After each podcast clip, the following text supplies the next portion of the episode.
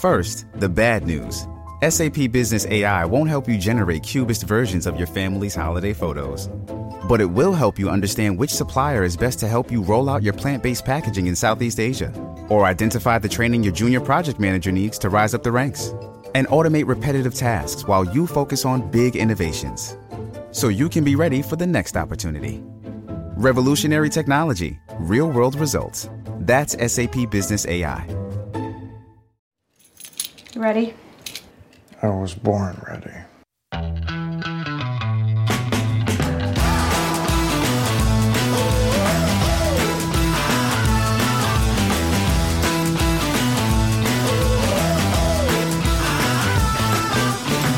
Welcome to the Advisory Opinions Podcast. I'm David French with Sarah Isgur. And Sarah, I have to say, this is my absolute least favorite kind of Supreme Court decision day where they hand down multiple decisions in highly technical areas in which I have no expertise. So, good times today, Sarah. Good times. So, I actually like days like this because you keep getting new presents. It's more like Hanukkah than Christmas. you know, like all the presents are small, but like you get lots of them. And because they came out every 10 minutes, we were basically opening presents till 11 a.m. I will admit though, uh, so the brisket woke up several times last night. And so I took what I'm now going to dub SCOTUS naps, where I slept for the nine minutes between several of the decisions. It is like not it. a satisfying way to nap. And I do not recommend SCOTUS naps. Um, David, before we get into the buckets of cases that we got from today, I had uh, two correction. Well, one correction that someone sent and a, a good point. Um, uh, we were talking about CVSGs, uh, uh, in which you ask for the views. The Supreme Court asked for the views of the Solicitor General's office, and I said I was, you know, like obviously then they grant cert, um, and a very smart person pointed out that I was uncharacteristically glib recently about cert odds post CVSG. I love that.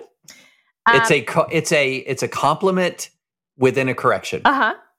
Yeah. The reality is that a CVSG improves cert odds, but there is still a big difference in cert outcome between the SG recommending and not. You'd enjoy digging into the math. Uh, yes, I would. You're so right, and I was glib about it. and yeah, I I feel um, rightfully chastised and wanted to to add that correction to everyone else. Uh, also, David, this person, totally unrelated, made a really good point. He said in Canada they have will issue uh, laws about long guns, um, but it requires a firearms course before the issuance of a license to purchase. And just like driver's ed, it is neither immediate nor trivial. Why not add that to the debate? So perhaps, David, at the very end of our conversation, we can uh, circle yeah. back to that potentially. Uh, all right, buckets of cases. Oh, but first, let's preview the whole rest of the podcast. Oh, we have we have. You're right. We have other things. Okay. We have other things. So we're going to go through a series of highly technical Supreme Court cases that you will not be interested in. Then we will talk about primary results that you will be interested in. A very interesting election result in the Southern Baptist Convention that is actually of national importance. And then we're going to end with uh, some new statistics uh, about abortion in the United States that, from my perspective, are pretty troubling. So I want to totally dispute your characterization of this first segment. okay. Dispute away. That's why they're in buckets, David. Okay. Only okay, the go. first bucket is cases that Con- our listeners convince me convince me to be interested. okay.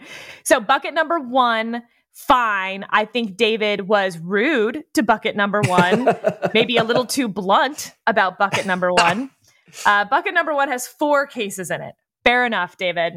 Uh, Medicaid reimbursement that basically um, HHS doesn't get to simply ignore what uh, the statute says and do what they want to reduce Medicaid reimbursement by $1.6 billion annually.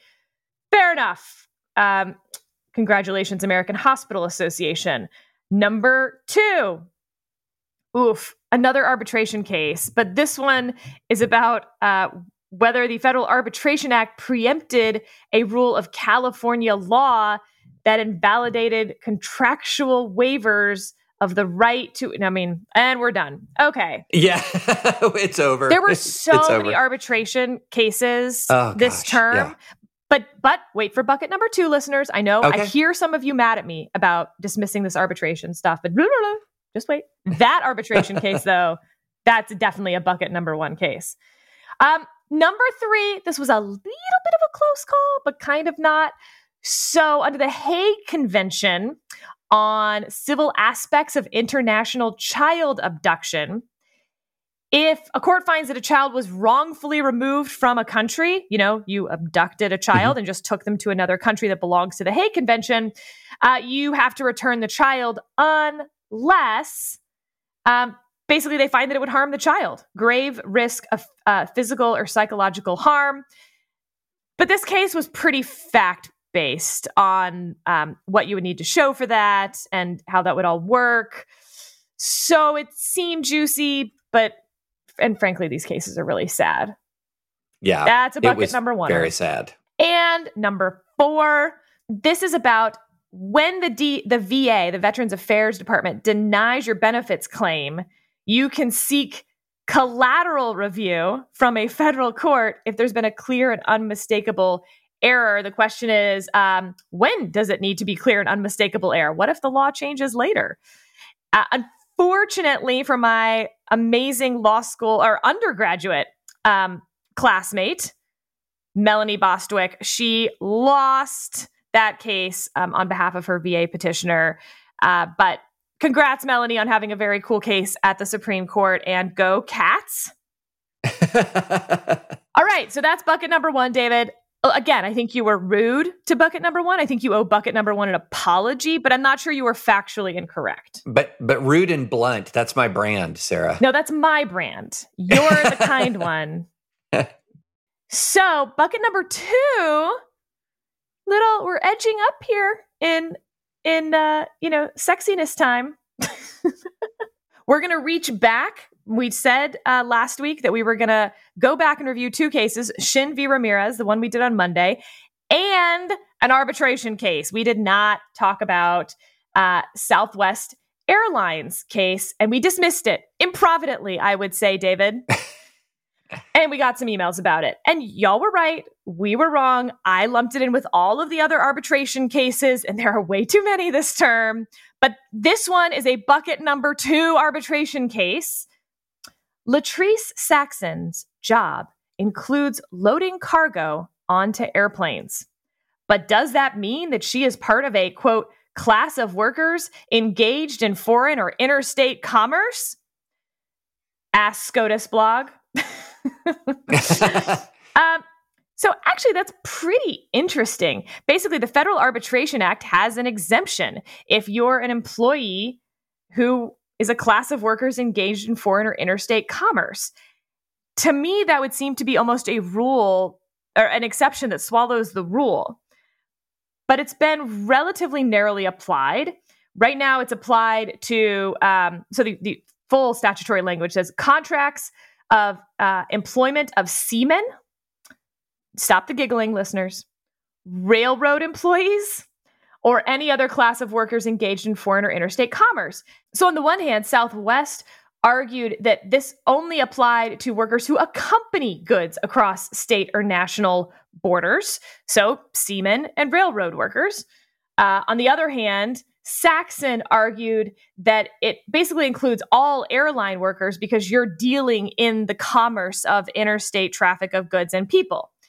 Uh, the court basically rejected both and frankly has left this question pretty wide open. Saxon won, meaning that someone who loads and unloads cargo is engaged in that interstate commerce. But they seem to very much reject the idea that someone who takes tickets at the counter at the gate would be involved and exempt from the Federal Arbitration Act. And the reason this case is a bucket number two case is because Amazon last mile delivery drivers, Grubhub. There's a whole bunch in our commerce right now that is somewhere in between all of this. And so people were looking at this case to determine what types of workers would be exempt from arbitration clauses in their employment contract. And I would just say that the answer after this case is um, shrug emoji. We're not totally sure.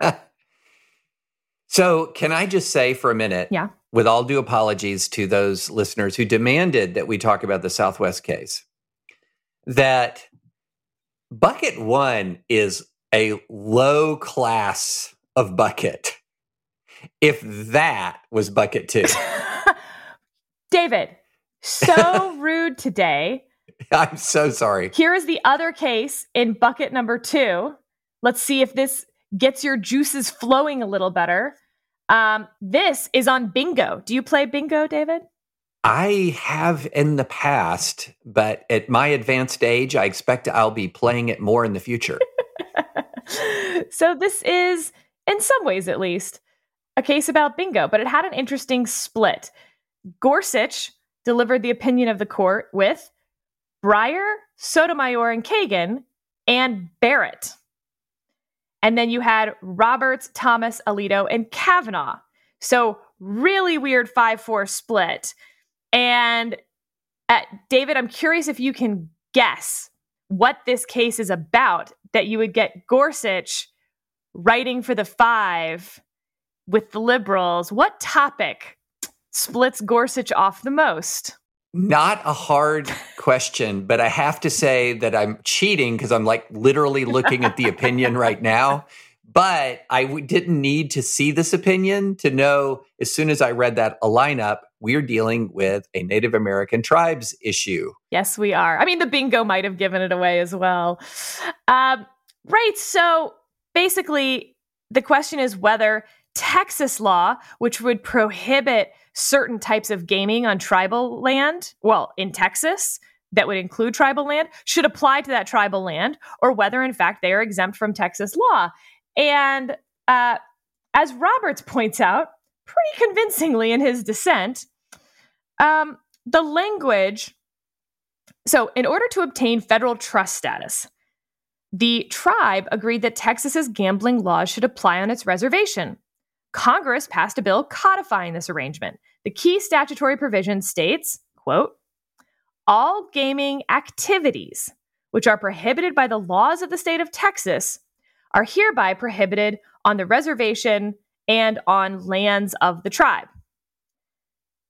Roberts says a straightforward reading of the statute's text makes clear that all gaming activities prohibited in Texas are also barred on the tribe's land. Gorsuch says that historically there was a distinction between state prohibitions and state regulations. And this is where bingo comes in. Because California tried to do this. They allowed bingo for charitable purposes, but it was otherwise banned in the state.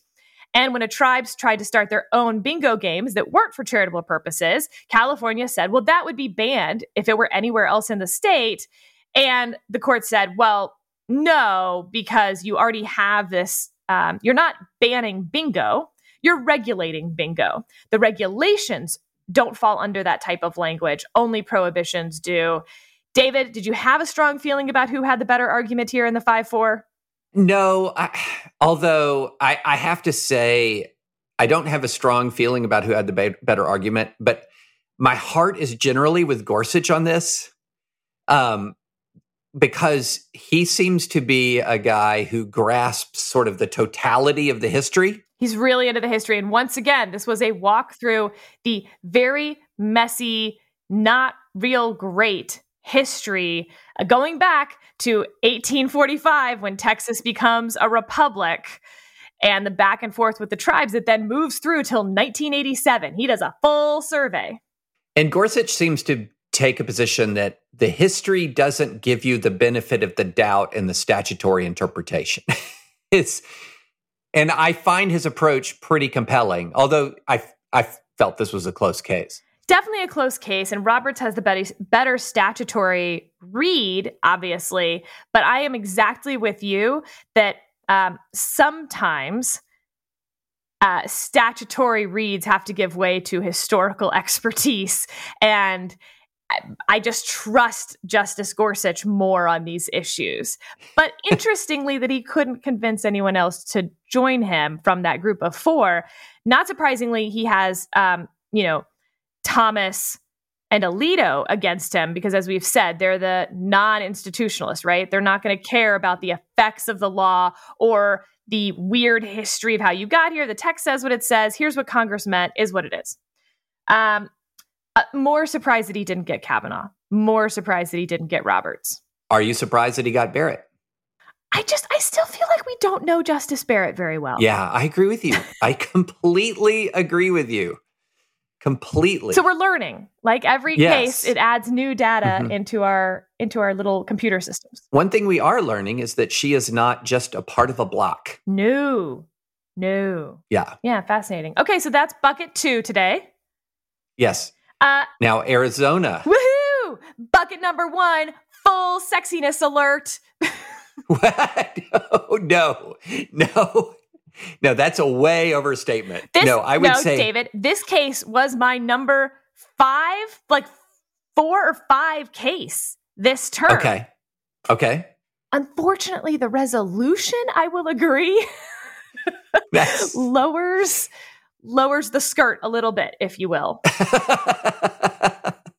I don't know why that cracks me up so much, but Uh, all right. So, a reminder, folks this is the public charge rule, in which 19 Republican states try to intervene after the Biden administration tries to do some like really impressive Top Gun style maneuvers to get rid of the public charge rule without going through notice and comment rulemaking.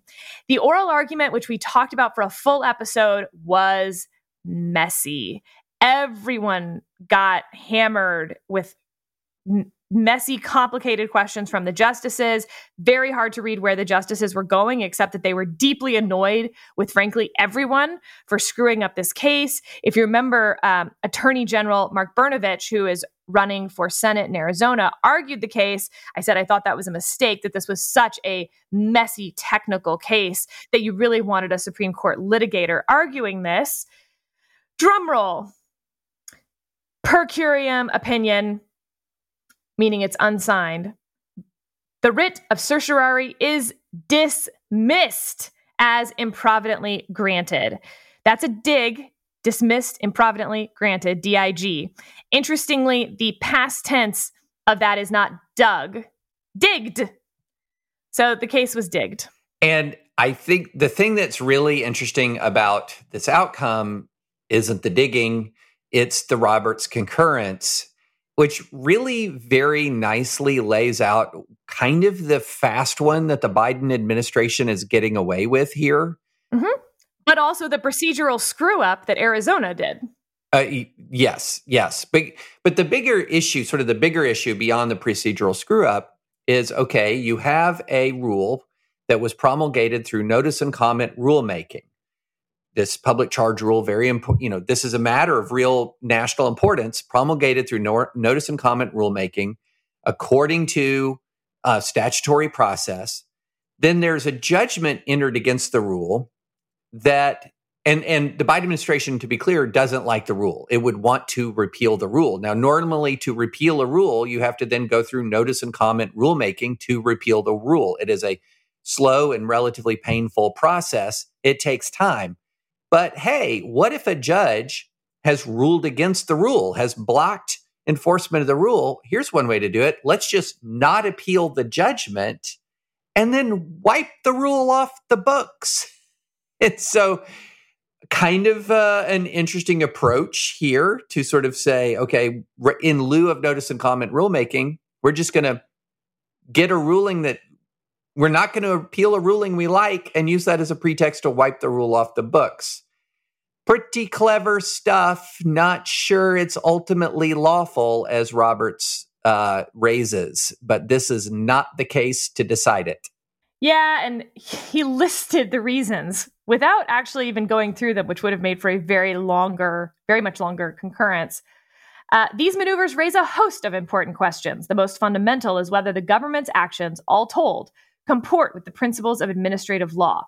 But bound up in that inquiry are a great many issues beyond the question of appellate intervention on which we granted certiorari. Among them, standing, mootness, vacatur under United States v. Munsingwear, the scope of injunctive relief in an APA action, whether, contrary to what the government has long argued, the APA authorizes district courts to vacate regulations or other actions on a nationwide basis. Uh, how the APA's procedural requirements apply in this unusual circumstance. It has become clear that this mare's nest could stand in the way of our reaching the question presented on which we granted certiorari, or at the very least, complicate our resolution of that question. I therefore concur in the dismissal of the writ, but that resolution should not be taken as reflective of a view on any of the foregoing issues or on the appropriate resolution of other litigation, pending or future, related to the 2019 public charge rule, i.e., we're granting cert here real soon. Looking at you, Seventh Circuit. Um, Sarah, I have a question. Uh huh. What is a mare's nest? I'm so glad you asked that, David, because actually I thought that the Chief Justice was misusing the term. Hmm. I, of course, am wrong, uh, as could be expected when the Chief Justice uses any term. But mare's nest etymologically refers to something that doesn't exist. Female horses don't have nests. It's supposed to be an illusion, a hoax. Hmm. But it has a second meaning a mare's nest, like a tangle, a, a mess. You know, Okay. and I, I assume that comes from the idea that if a mare did have a nest, it would be really big and hard to get through. Uh, so he is, I assume, here using the second meaning of it and not the first meaning about the hoax. Yeah. But the, the the phrase mare's nest, I will have you know, goes way, way back, like 16th century stuff. huh. 1576. I've heard it, but never knew what it meant. 1576. Yeah. That's really precise, Sarah, to date it back to a specific year in the 16th century. Yes, it was uh, uh, a translation of a version of Italian John della Casa's Galateo in 1576, nor stare in a man's face as if he had spied a mare's nest. Huh. Why dost thou laugh? What mare's nest hast thou found? said John Fletcher in 1613. The joke was pushed further by Jonathan Swift in 1751. What? Have you found a mare's nest and laugh at the eggs?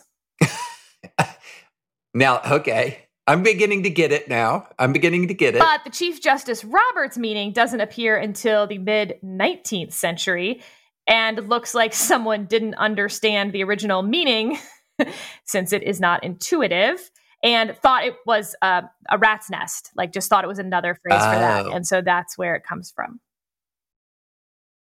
Shipping can make or break a sale, so optimize how you ship your orders with ShipStation. They make it easy to automate and manage orders no matter how big your business grows. And they might even be able to help reduce shipping and warehouse costs. So optimize and keep up your momentum for growth with ShipStation. Sign up for your free 60-day trial now at shipstation.com and use the code POD. That's shipstation.com with the code POD. Okay. We're transitioning from the court. So, Sarah, take off your SCOTUS and analysis hat, put on your Republican and national politics analysis hat, and let's talk about a few things that have occurred over the last, uh, or since yesterday.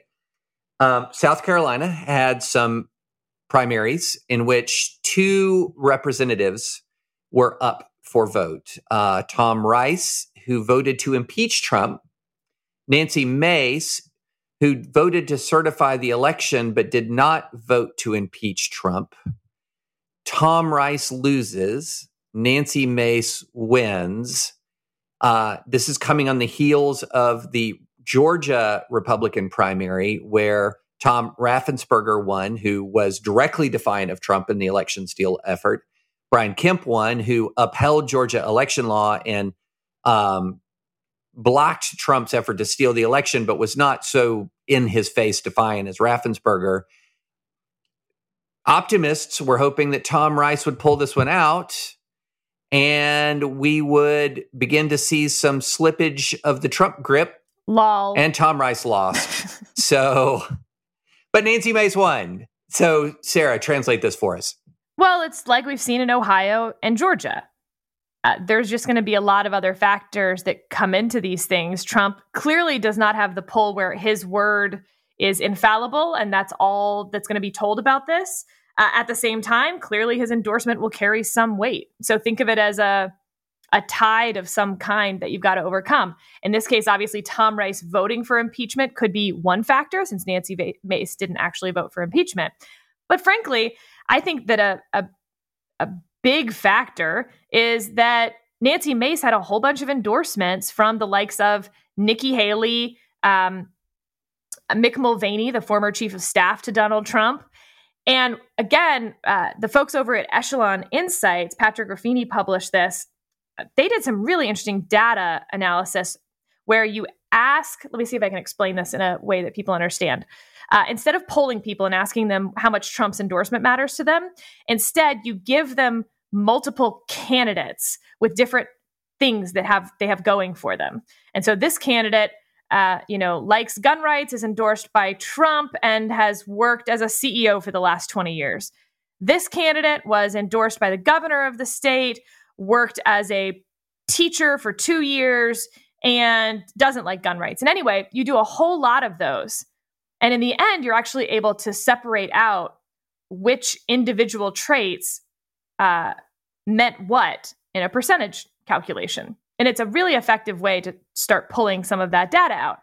So, what they found was that Trump's endorsement was worth a whole lot if it was combined with everything else, meaning um, they had all of the local Republicans endorsing as well.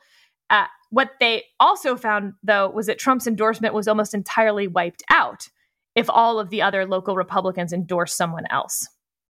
Interesting. Not surprisingly, uh, you know, business experience mattered in the Republican side, whereas certain issues mattered more on the Democratic side. It's really cool. I'll put the full study results in the show notes. But that's all to say, this race actually bears that out exactly. Nikki Haley, their former governor, Mick Mulvaney, former congressman, and former Trump, you know, chief of staff said, no, no, keep Nancy Mace.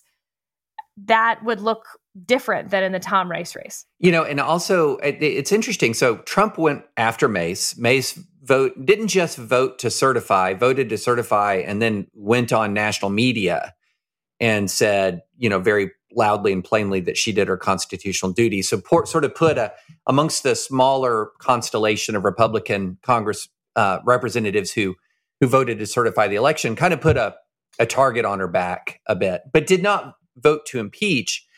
And so she's in, but she's also in this interesting bucket of Republican legislators who goes hard after like the Marjorie Taylor Greene types.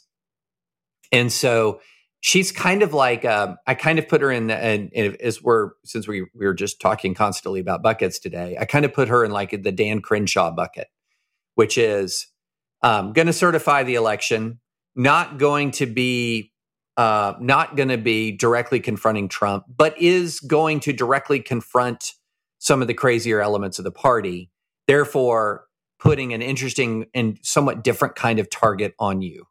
Um, so and also, I think there's a, just a difference between South Carolina and Georgia, Sarah. Who knew? Hey, David, actually, I pulled up the numbers on that study I was talking about. Uh, uh-huh. And some of the other ones are interesting because, again, it fits with what we've kind of been seeing playing out in this primary. Okay, so a candidate who is endorsed by Donald Trump and by other local Republican leaders, plus 29%.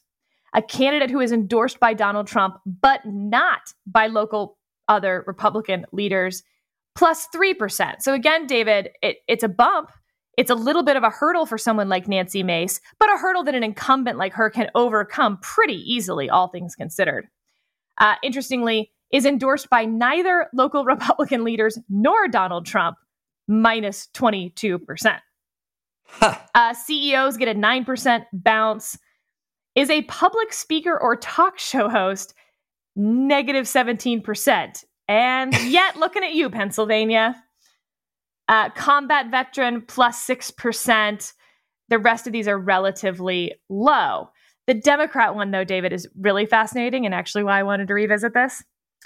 Endorsed by Joe Biden and Kamala Harris, plus 14%. And again, compare that to that 29% Donald Trump number with other right. local Republican leaders. Just not nearly as meaningful uh, the hold on the party that the current leaders of the Democratic Party have. Endorsed by Bernie Sanders, plus 5%. Now, this is across Democratic primary voters.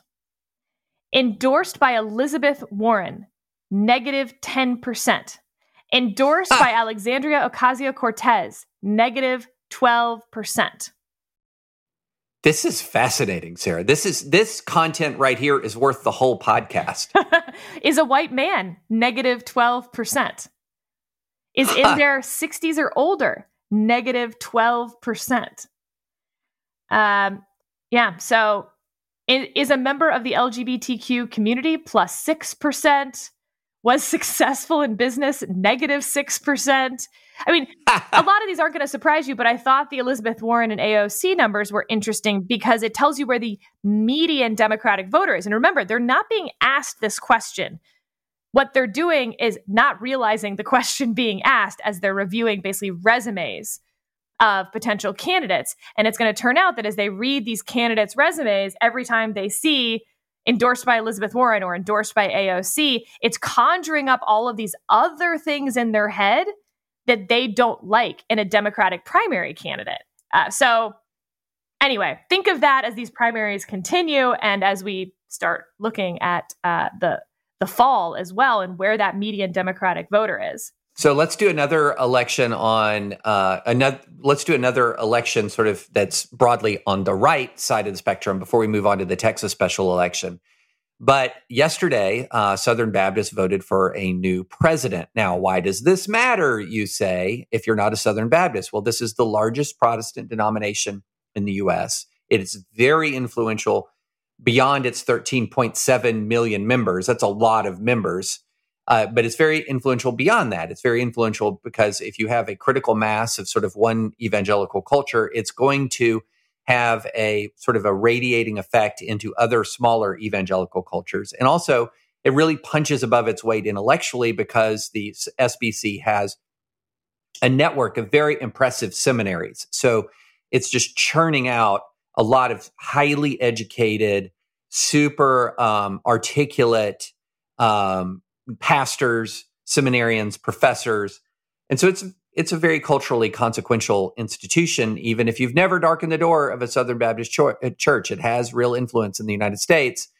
And it pretty resoundingly, so last year it very narrowly defeated a challenge from a group called the Conservative Baptist Network. This was a, a, a coalition of very, very, very um, I, I would say I don't like to say very, very conservative because there's no not many moderates in that room, Sarah. there's not many moderates in the way that people would define a moderate in the United States of America in that room. It's two different kinds of religious conservatives. Um, one, I've I've phrased the differences between evangelicals and more fundamentalist folks but they're more fundamentalist folks who have very deeply intertwined politics and religion. Just to give you an example, this group, Conservative Baptist Network, which put forward a guy named Tom Ascol as president, one of their speakers yesterday before the vote was none other than Turning Point USA's Charlie Kirk. Um, so that sort of tells you where they're coming from, not just ideologically, but in their view of politics and religion. And it's not that the Baptists that defeated them are um, divorcing politics and religion. They're mainly Republicans. They vote. They're concerned about social issues. But really, what you're talking about is they really do not want to define their faith through the political prism. Um, they tend to be a bit more ecumenical. Um, and so it's really an interesting, I kind of parallel it in a way, Sarah. Bear with me here on this comparison with the San Francisco recalls. So this is where you have my my theory of defeating extremism is that only the right can defeat right wing extremism, and only left can only the left can defeat left wing extremism. And I think what you've seen in the San Francisco recalls, because that's not conservatives voting out the San Francisco school board or the San Francisco DA, it's progressives. So this is progressives reforming a progressive bastion. And what we're seeing in the SBC is uh, evangelicals reforming an evangelical bastion. So this is right reforming right and left reforming left. And I think both of these things are quite healthy. And when I say reforming, it's not just the defeat of this uh, fundamentalist uh, Charlie Kirk esque uh, individual. It's also the these are the same messengers, many of the same messengers who approved the report, the production of the report that blew the lid off of uh, sex abuse cover ups in the convention, and then just approved overwhelmingly recommendations from the Sexual Abuse Task Force to reform the convention itself. So this is a really, I, I just want to put a pin in this. We talk a lot about some negative things that occur in politics and culture, uh, but this is a really positive thing. Uh, this is a really positive thing. I feel like um, there are shoots, uh, signs of life, and and signs of reason that are arising in super important uh, bastions, both on the right and the left. Shall we move to Texas? Texas. So, this was not a primary. This was a special election in Texas's 34th congressional district. Uh, to give you some idea, it runs from just east of San Antonio all the way down to the border at Brownsville and over just a little, almost all the way to McAllen. So, it's a, a long, narrow one. The district is 85% Hispanic, not surprisingly. Uh, median household income, $42,000, which I'm now just reading off Wikipedia. Uh, okay. So this person who wins will only represent the district uh, until January because there will be a new election held in November. Nevertheless, it was a democratically held seat. Joe Biden won it by four points in 2020, and a Republican won it this time including she carried by one point uh, a county that Biden had, in fact, won by 13 points less than two years ago. Now, Republicans are out there saying, see, wow, look, Hispanics, Texas, huge wave coming. so let me give you some caveats on this. Democrats had basically written off this seat because they were going to have to relitigate it for November anyway. Uh, now, you could say they wrote it off because they knew they weren't going to win. I'm very open to that possibility. But whereas she raised 700 and some thousand dollars, he only took in $46,000. She had a million dollar TV buy done by sort of allies, outside allies. He had nothing. And with all the results in, she has won 50 0.1% of the vote, which, as you know, in Texas is 0.1% that she needed to avoid that runoff. So, wow. Uh, he got 43.5%. So, about a seven point difference there. Um, now, the other interesting thing to note for November is that this election was held under the old district lines. The November election will be held under the new district lines, which has added in more Democratic votes. So that seven point gap that she has today shrinks for a few reasons in November. One, it's going to shrink because they've added more Democratic votes. Now, as we've seen, not all those Democratic votes can be counted on as Democratic votes anymore. Um, but two, the types of people who are going to come out in a special election in June at the border going to look a little different, I think, turnout wise, than folks who are going to turn out in November. Speaking of turnout, holy smokes, was it low? Uh, yes, she won with 14,000 votes and he had 12,000 votes in a district. I mean, all districts, right, have roughly 730,000 people. Yeah. To put that in perspective, in my Congress, my congressman, Mark Green, won his 2018 race. So let's not compare with a presidential year of 2020. But in 2018, he won his race that was not really contested, to be honest, with 170,000 votes. Yeah, I mean, it's actually pretty funny because, as I said, the district's 85% Hispanic, uh, Republicans touting this as a huge win in the Hispanic community and along the border, touting their immigration policies. Uh, 14,000 people, I'm not saying this is the case, but could literally all be white in that district. right. They're not. They're not. They're not. They're not. But, but um, and she will actually become the Republican who won the first Mexican born congresswoman. So that's exciting. Oh, that is interesting. That is interesting. Yeah. Um, yeah, but one other thing about this, and again, okay, here's the caveat. I recognize it. Uh, when I looked at I, when I first saw the headline and I saw Republican wins this district and Biden won the district, um, and I was like, oh, more evidence that this sort of idea that the if as America becomes more Hispanic, it's going to become more democratic, disproving that thesis, which I I fully I fully disagree with that thesis. I do not think you can just draw the straight line to more Hispanic members, uh, or, you know, more Hispanic citizens is going to mean America being more democratic. I just, I, I, disagree with that. I think you cannot draw those kind of sweeping conclusions about the Hispanic population in the U.S. But I did, but my my idea that this was further evidence that I was right was tempered by the fact that she won with 15,000 votes. She'll probably, you know, she might win in November, um, but we'll see. I don't know. I, I just think it's so hard to predict anything based on those low, low turnout numbers and the other side giving up. Yeah.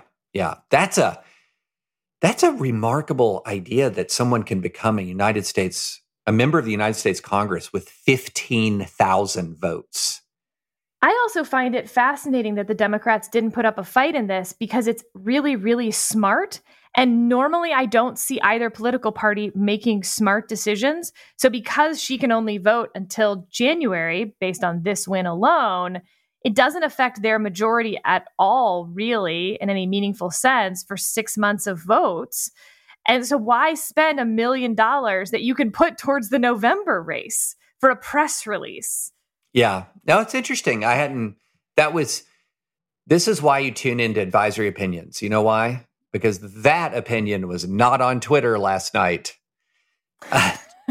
Twitter was hyping this thing. Twitter was hyping it big time.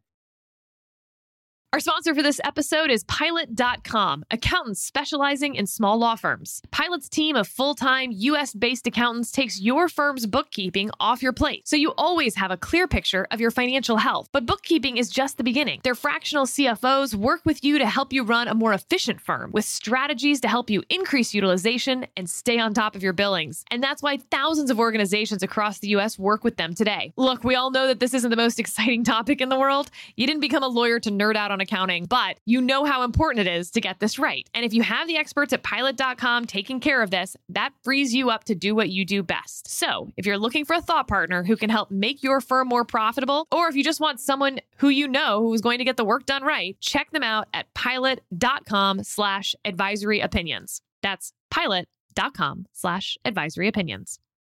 So, should we move on to the last topic?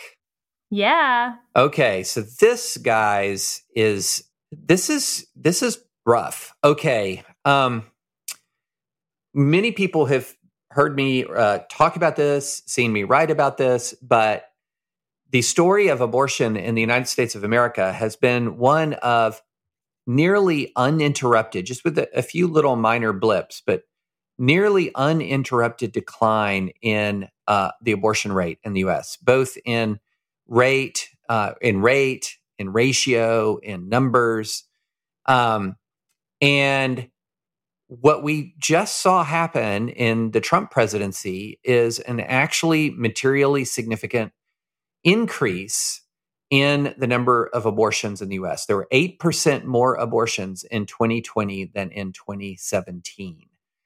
Um, and so this is the first, I believe this is the first presidency that has, since Reagan, that has ended with more abortion, uh, a higher a higher rate of abortion than when it began, which is um, a big change. That's a big. I mean, you're talking about a reversing of a 40 year trend, um, and so you know, I.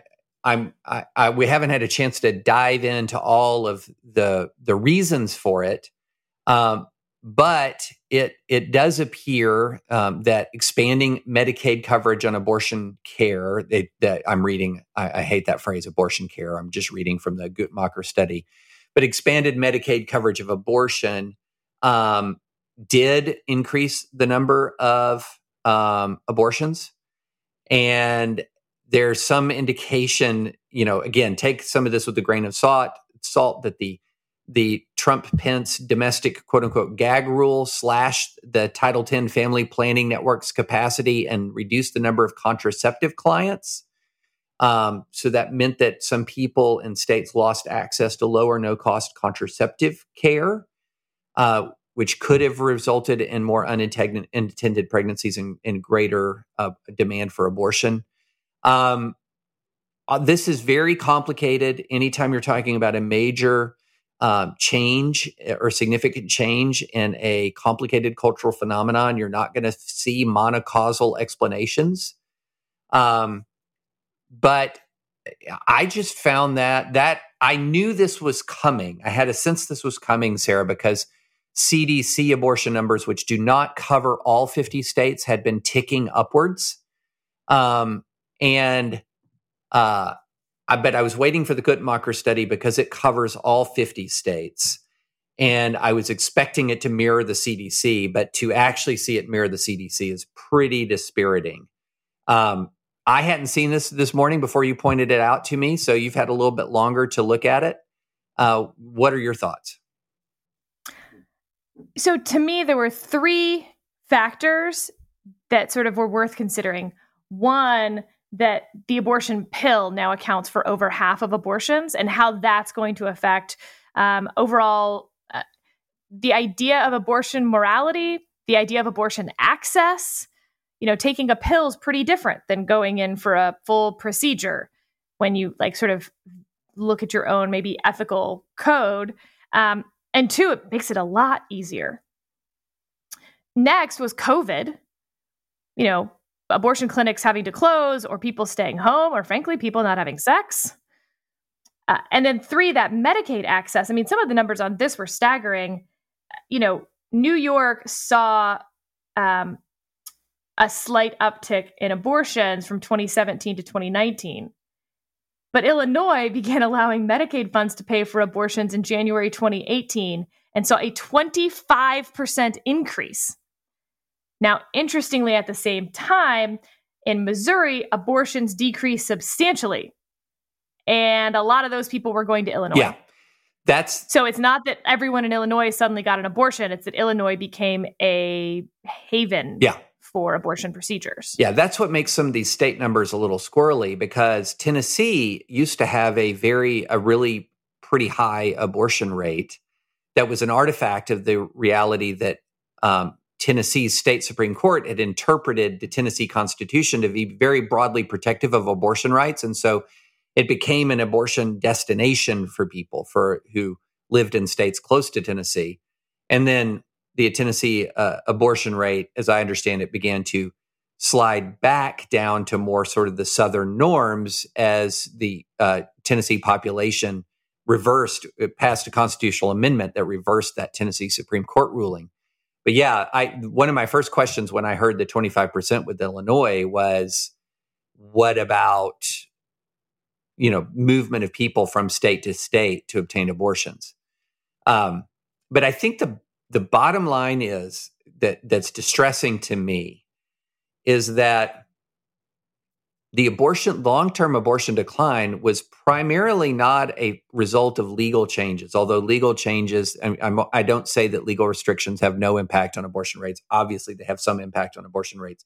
But when you have a decline that big that for that long that's nationwide what you're looking at is a, a change in demand for abortion. Just fewer people wanted to get an abortion. When you see that flip that's there might be legal quirks and here and there, but there was a change in the demand. There were just more people who wanted to obtain an abortion. And that is a cultural reversal in the United States that's, I think, really important um, to look at. And, and quite frankly, Sarah, you're kind of beginning to look at if you go out of the Trump presidency, if you if you take a look at what was happening going into the Trump presidency and you look at what's come going on going out of the Trump presidency, it is shocking the number of social indicators that got much worse. Violent crime, much worse. Opioid deaths, much worse. Suicide, worse. Abortion rates worse. Um, it it it's pretty remarkable the the reversal of these social indicators, um, and it's worth thinking really hard about why did all of them go south in roughly the same period of time. Okay, David. Well, we have a new case filed in Florida about abortion.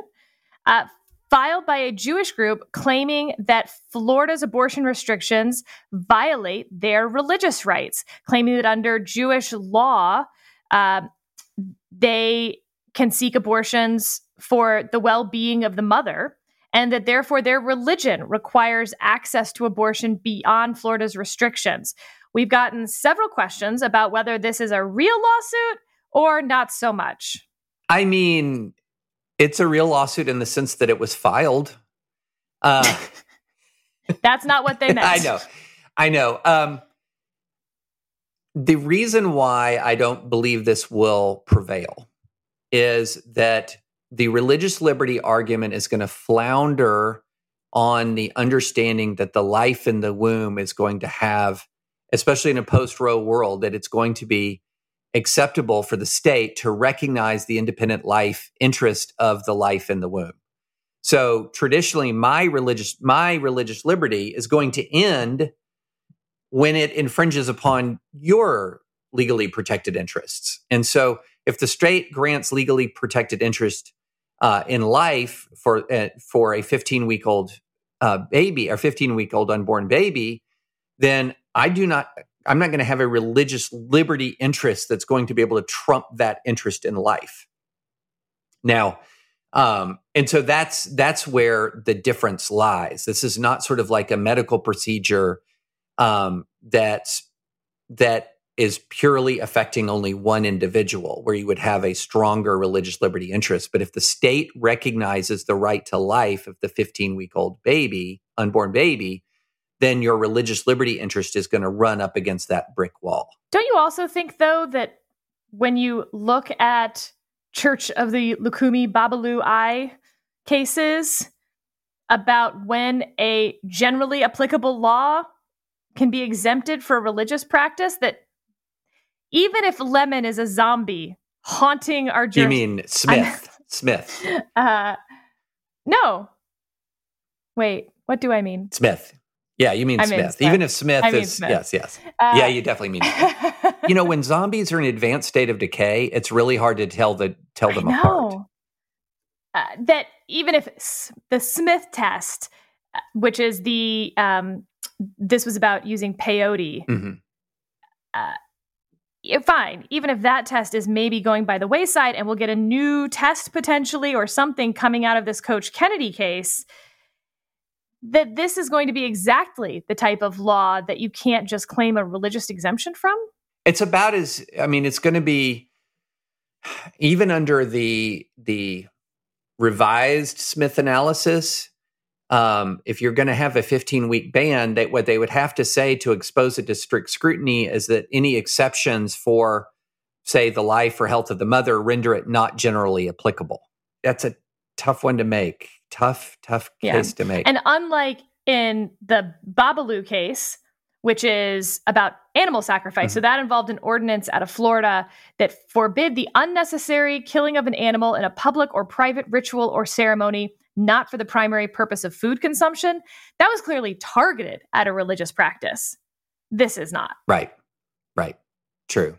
So I I don't think it goes anywhere. I think it I think your your reason works and my reason works.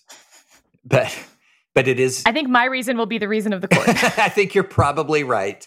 My reason is more philosophical. Uh Uh huh. yeah. But uh yeah.